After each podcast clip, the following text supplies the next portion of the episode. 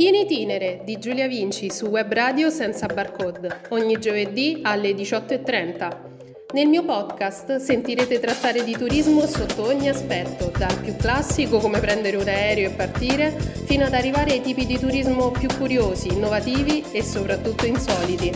Avete preparato le valigie? Allacciate le cinture e non dimenticate che vi aspetto ogni giovedì alle 18.30 su Web Radio senza barcode in itinere, perché intraprendere un percorso insieme può essere solo l'inizio. Per 1000 è stato reintrodotto anche per le associazioni culturali e adesso è possibile sostenere senza barcode anche con la firma nella tua dichiarazione dei redditi. Ti basterà indicare il codice fiscale 9 7 8 3 3 4 1 0 5 8 8. In questo modo sosterrai anche Web Radio senza barcode la rassegna letteraria, il laboratorio e tutte le nostre iniziative. Puoi anche iscriverti, trovi tutte le informazioni su www.associazione.senzabarcode.it. Go to fly! Ciao a tutti e bentornati su Web Radio senza barcode. Oggi 3 giugno parliamo di cineturismo o serie turismo che hanno, specie ora, un vantaggio, che è quello di fare emergere in maniera attrattiva un territorio. Io dico che con un buon marketing territoriale, ovvero quando si riescono ad applicare una serie di strategie e principi propri del marketing, eh, specialmente per sviluppare un grado di attrattività, eh, bisogna tenere conto di mh, mm, un po' di specifiche quali le risorse naturali, le risorse umane, le infrastrutture e le vie di comunicazioni o comunque tener conto anche dei luoghi di interesse in un territorio. Um, voglio parlare a questo proposito di questo fenomeno e di come eh, coadiuvi l'economia locale non debba essere solo un evento fine a se stesso, ma una serie di eventi che generino introito e benessere beneficio anche a tutti coloro che si trovino lì. Ne parlerò con Laura Beretta, di nascita genovese, eh, che dopo aver conseguito la laurea in lettere moderne si è specializzata in storia dell'arte presso l'Università eh, degli Studi di Milano ed inizia a lavorare nella produzione audiovisiva collaborando con Profit Group, Martinelli Film Company, anche nella realizzazione di diverse fiction Rai e qualche anno fa, insieme ad Adelmo Togliani, ha costituito la Santa Ponsa eh, Film, che è una società di produzione audiovisivo. Buonasera Laura. Grazie mille per l'invito e buonasera a te e a tutti i nostri ascoltatori. Ciao Laura, come prima domanda, eh, la prima veramente è che cosa ti ha portato ad avvicinarti al grande mondo del cinema, alla produzione di contenuti in questo settore? Raccontaci un po' di te, della tua passione e del tuo lavoro a questo punto. E guarda, io sono arrivata al cinema attraverso un percorso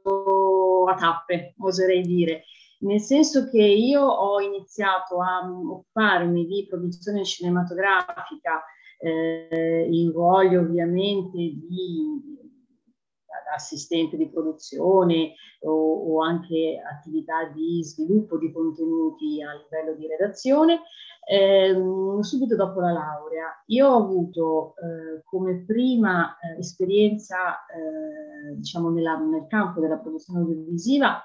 eh, un'esperienza eh, in tv, in una trasmissione di intrattenimento televisivo che era un talk game che andava in onda su Rai 2 e parliamo quindi di un, un, una produzione in studio. Il programma si chiamava Guelfi e Ghibellini e successivamente la mia prima esperienza cinematografica è stata sul set del film Il mercante di pietre della Martinelli Film Company, eravamo a Torino e con Harvey Keitel, Jordi Molia e mm, Jane March, un film che parlava del, dell'espansione del terrorismo islamico in Europa in un momento storico importante eh, all'epoca. Eh, parliamo mh, mm, appunto di un film che è stato anche fortemente ehm, discusso proprio per il suo eh, modo di voler raccontare l'estremismo islamico e come si stava diffondendo in quel periodo in Europa. E, mm, e, da quel momento poi io ho continuato a fare produzione audiovisiva a livello appunto di produzione, eh, collaborando anche alla produzione di diverse fiction eh, per la RAI. Beh, fantastico come percorso in effetti, ehm, tra l'altro sei riuscita veramente anche col fatto che assieme appunto ad Adelmo Togliani sei riuscita a costituire questa società, ti, ti fa onore in un periodo che non è facile, ecco, eh, per nessuno. Um, Guarda, Qualche anno fa abbiamo eh, voluto costituire eh, una società di produzione audiovisiva proprio allo scopo di cominciare a essere totalmente autonomi nel realizzare eh,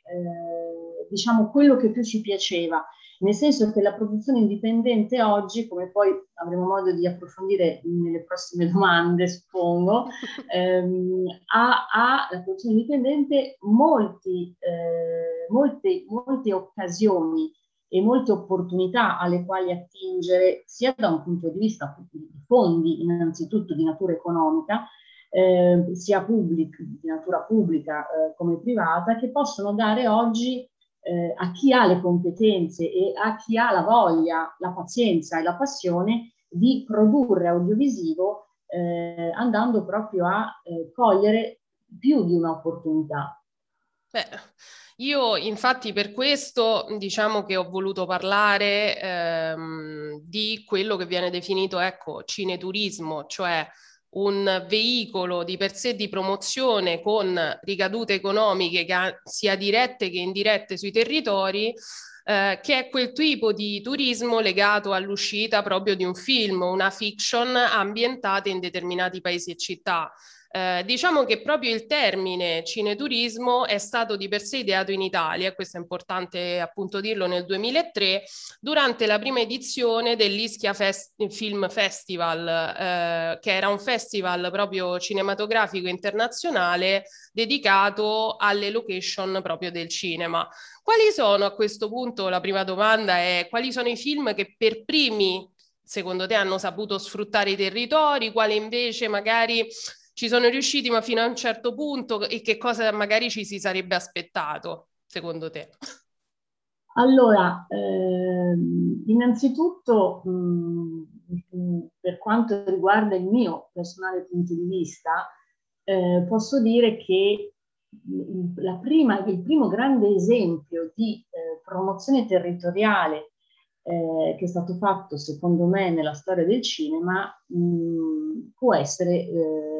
ricondotto a Vacanze Romane, che è un film del 53 nel quale Roma viene raccontata nella sua veridicità e nella sua eh, concretezza, però in un, in un, linguaggio fiabesco, perché la storia è una vera e propria fiaba eh, di una principessa, in quel caso interpretata da Audrey Hepburn, che decide di lasciare per una notte il suo ruolo eh, istituzionale e di abbandonarsi alla gioia di essere una sconosciuta eh, nella capitale. Ehm, è, è stato secondo me un esempio di come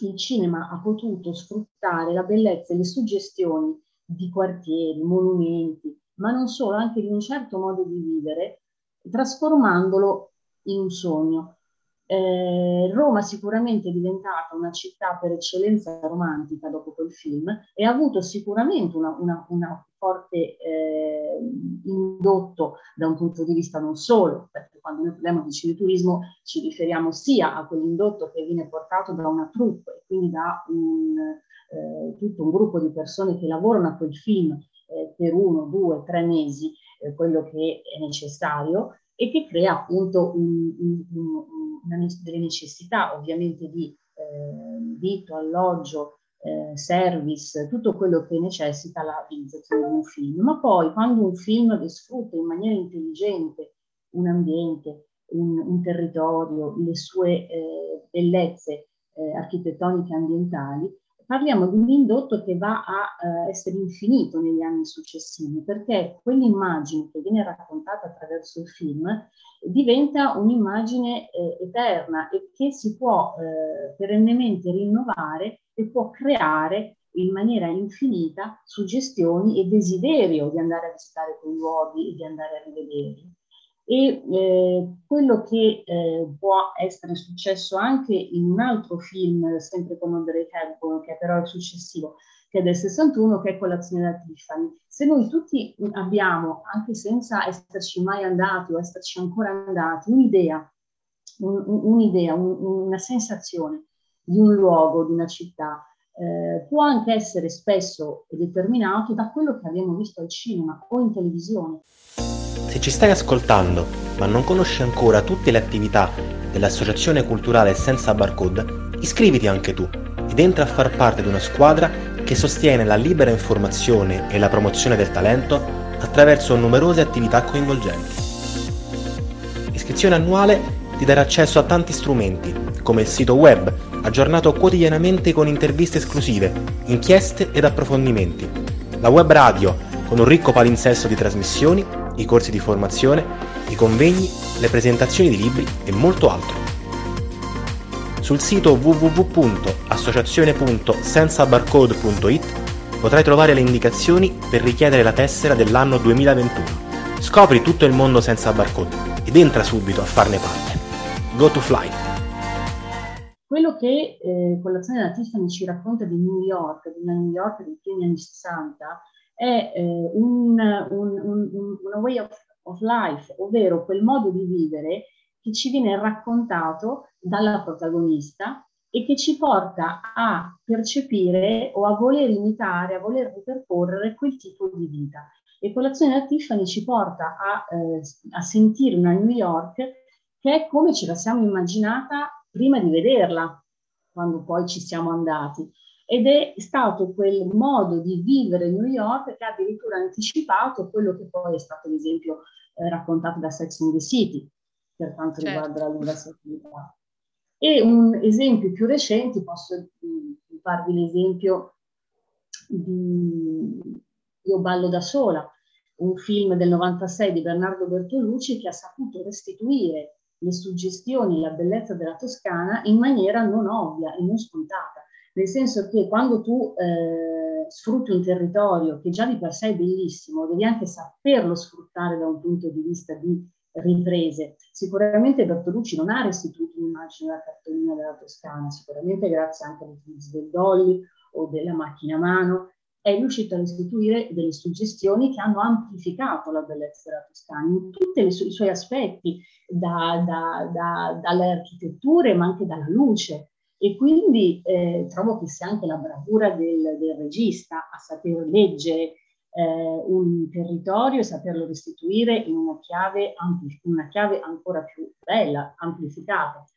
E in questo volevo, voglio citare anche, andando proprio ai giorni nostri, eh, il regista Dario Cocella che eh, recentemente ha realizzato un docufilm dal titolo Paolo Cognetti, Sogni di Grande Nord, dove lui stesso recentemente ha dichiarato che non è sufficiente eh, piazzare una macchina presa per restituire al pubblico quella bellezza che tu,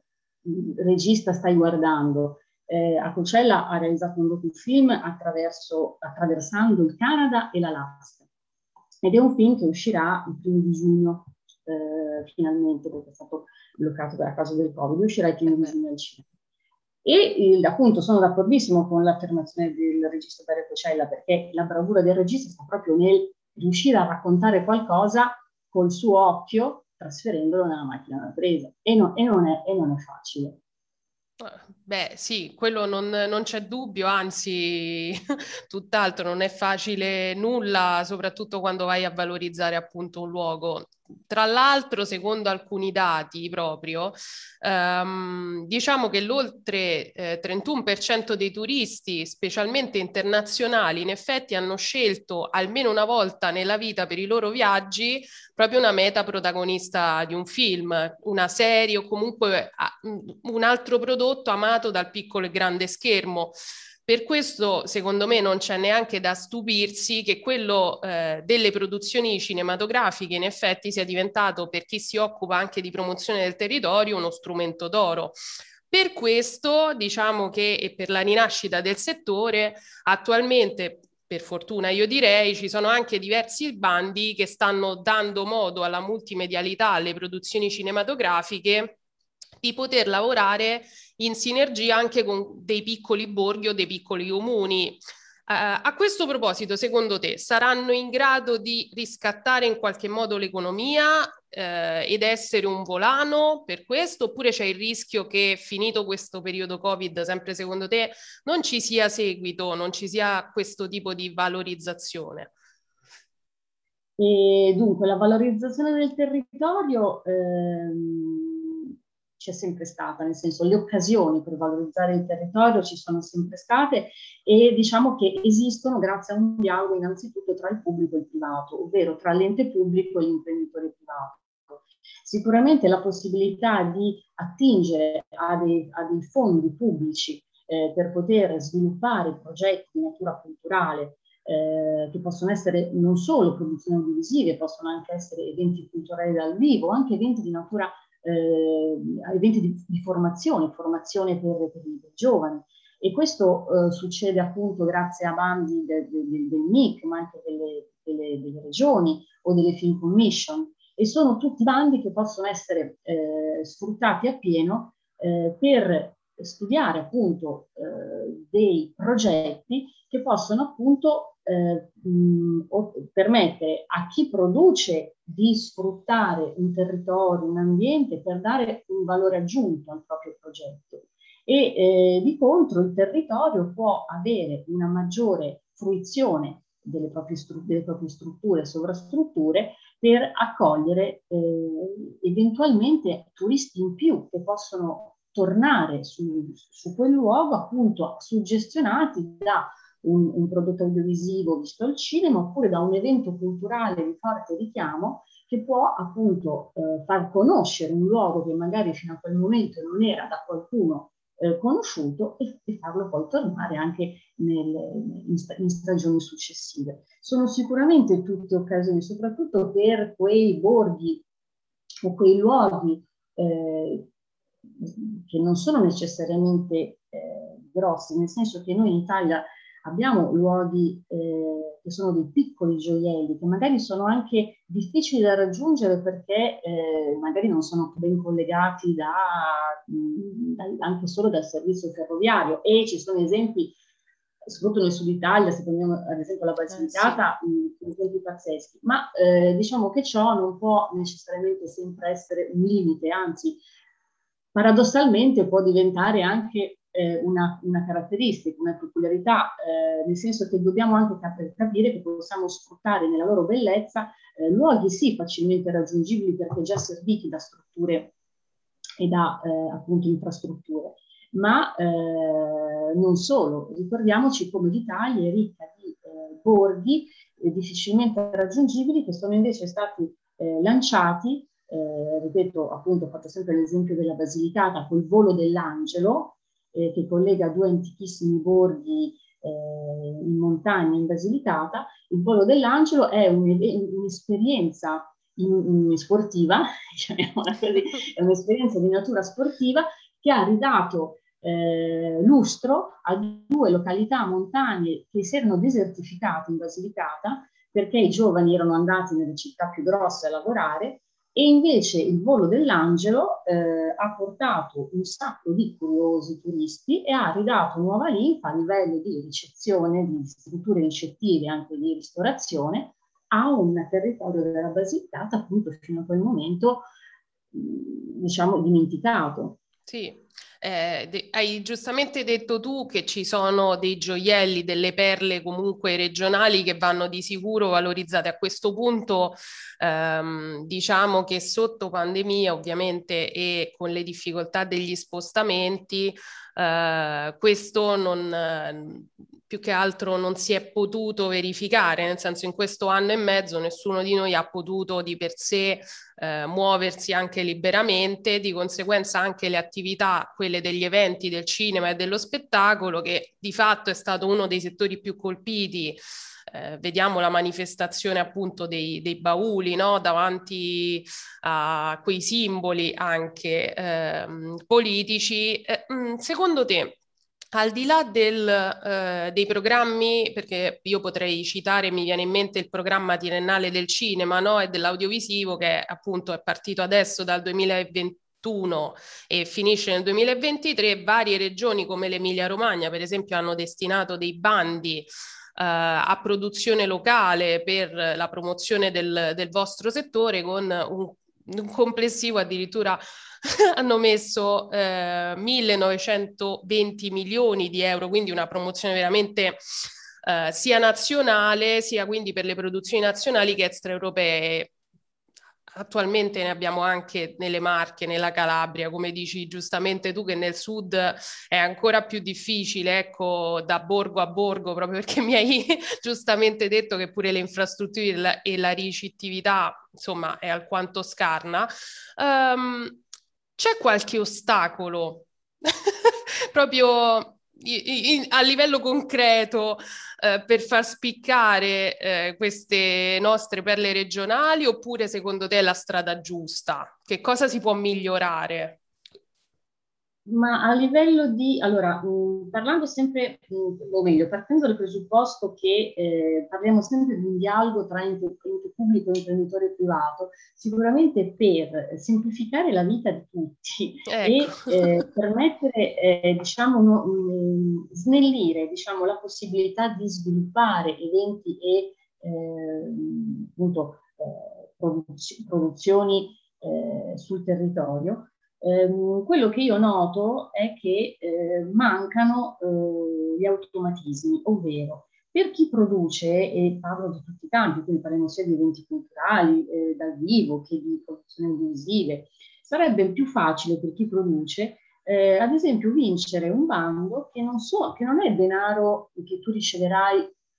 una volta rendicontato, perché la rendicontazione obiettivamente è qualcosa di spesso molto farraginoso, perché ad esempio cambia da bando a bando, devi comunque dotarti di un rendicontatore, di un revisore dei conti, che rappresenta comunque una spesa in più per chi produce. E spesso il dialogo tra pubblico e privato eh, conosce un attimo del, delle, delle, soste, perché eh, magari ti chiedono delle integrazioni, eh, devi produrre un documento che lo vogliono in un'altra maniera, eccetera. Questo crea un rallentamento. Magari un, una produzione che ha vinto un bando riesce a ottenere il saldo, magari anche a distanza di un anno, un anno e mezzo, due, da quando l'evento è stato, è stato svolto. Gli automatismi permetterebbero, secondo me, eh, di snellire questa cosa. Perché? Perché se ad esempio una produzione vincesse a bando, eh, il, il, in proporzione ovviamente al progetto che ha presentato, invento, 10.000 euro, il valore di 10.000 euro in